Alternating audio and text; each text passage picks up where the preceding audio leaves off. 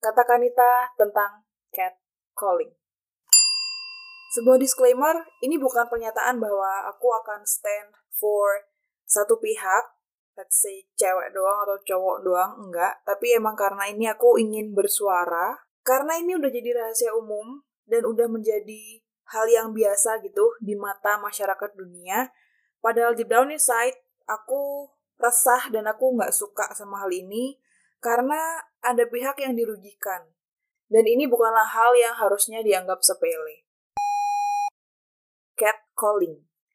Pasti cewek-cewek pernah ya ngalamin ketika lewat di depan cowok-cowok, terus mereka nyeletuk mampir neng atau kayak gini, cewek biwit bahkan mungkin pakai salam agar terkesan santun. Misalnya, assalamualaikum neng atau hal yang paling sepele di sweet-sweetin sama cowok-cowok.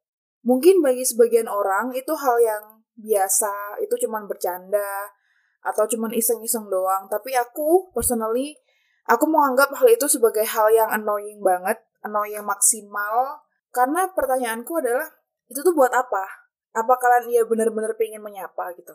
Apa iya kalian bakalan menyapa dengan cara kayak gitu misalkan itu adalah saudara kalian? Let's say iya. Let's say bahwa kalian akan menyapa dengan cara seperti itu ke saudara kalian, ke saudara cewek kalian. Tapi aku rasa kalian nggak akan menyapa dengan nada yang seperti itu. Kalian nggak akan terkesan meremehkan dan nggak akan terkesan menggoda. Nah, cara menyapa yang seperti itu, itulah yang dinamakan dengan catcalling. Cowok-cowok ngelakuin catcalling ke cewek-cewek yang notabene itu adalah hal yang aku nggak bisa salahkan ya dari satu pihak.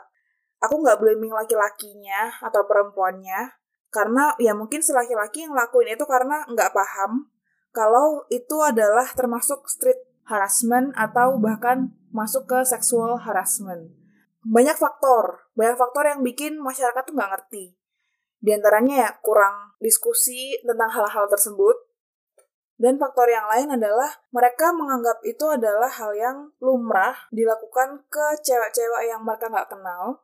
Karena lagi-lagi cuman iseng. So, without beating around the bush, mulai sekarang setelah dengerin podcast ini, aku harap teman-teman paham sedikit tentang konsep catcalling, paham bahwa itu adalah hal yang ada namanya, namanya adalah catcalling, dan itu nggak baik banget buat dijadiin kebiasaan.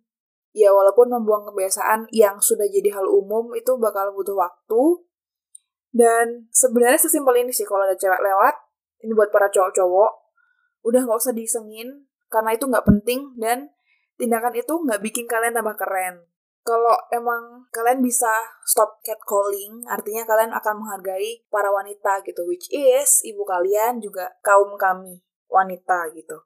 Sesimpel itu sebenarnya. Kalau untuk para cewek-cewek, kalau kalian digodain kayak gitu, semacam catcalling itu, jangan malah ngerasa GR atau malah ngerasa kecantikan. Jangan juga kalian biarin.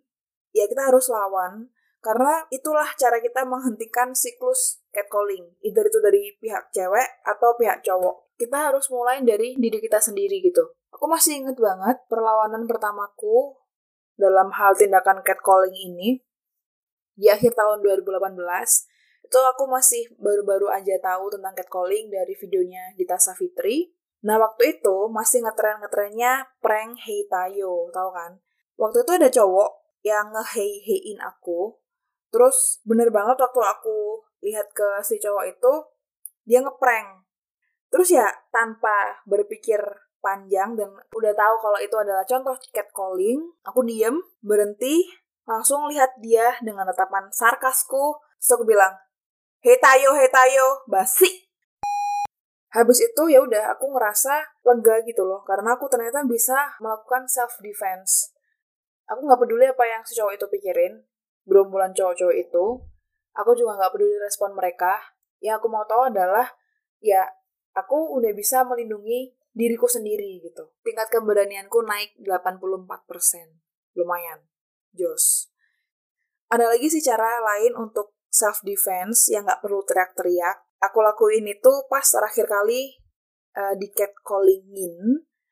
Kejadiannya awal tahun 2020 ini, waktu aku masih ngekos di Jakarta, di depan gang kosanku, waktu itu lagi hujan, Terus aku lewat depannya cowok-cowok gitu lah. Terus mereka nawarin buat mampir. Uh, Hai Neng, sini Neng atau gimana aku lupa. Aku nggak ngomong apa pun waktu itu. Cuman berhenti di depan mereka, diem, noleh ke mereka, terus kasih tatapan mata yang paling jutek. Diem doang, mungkin kayak sekitar 10 detik gitu. Terus udah mereka tuh keder aja gitu, diem. Dan pas aku liatin wajahnya, satu persatu, ya Allah itu masih bocah, kayak masih SMA gitu lah. Ya Allah masih bocah bau kencur. Jadi ya itu intinya, kita harus stop siklus percatcallingan ini yang sangatlah tidak faedah. Kalian harus berani ngelakuin self defense. Untuk laki-laki juga harus harus bisa stop, nggak usah ngegoda-godain cewek-cewek. Nggak penting. Aku berharap secara umum ya, generasi kita dan generasi setelah kita bisa jadi makhluk-makhluk yang selalu berbuat positif dan yang berguna gitu. Kalau misalkan sulit untuk berbuat baik ya, setidaknya kita bisa mengurangi hal-hal yang buruk. So, itu tadi kata-kata tentang catcalling, sebuah hal yang dianggap wajar tapi yang nggak bisa dibiarkan. Dan see you on my next podcast. Bye-bye.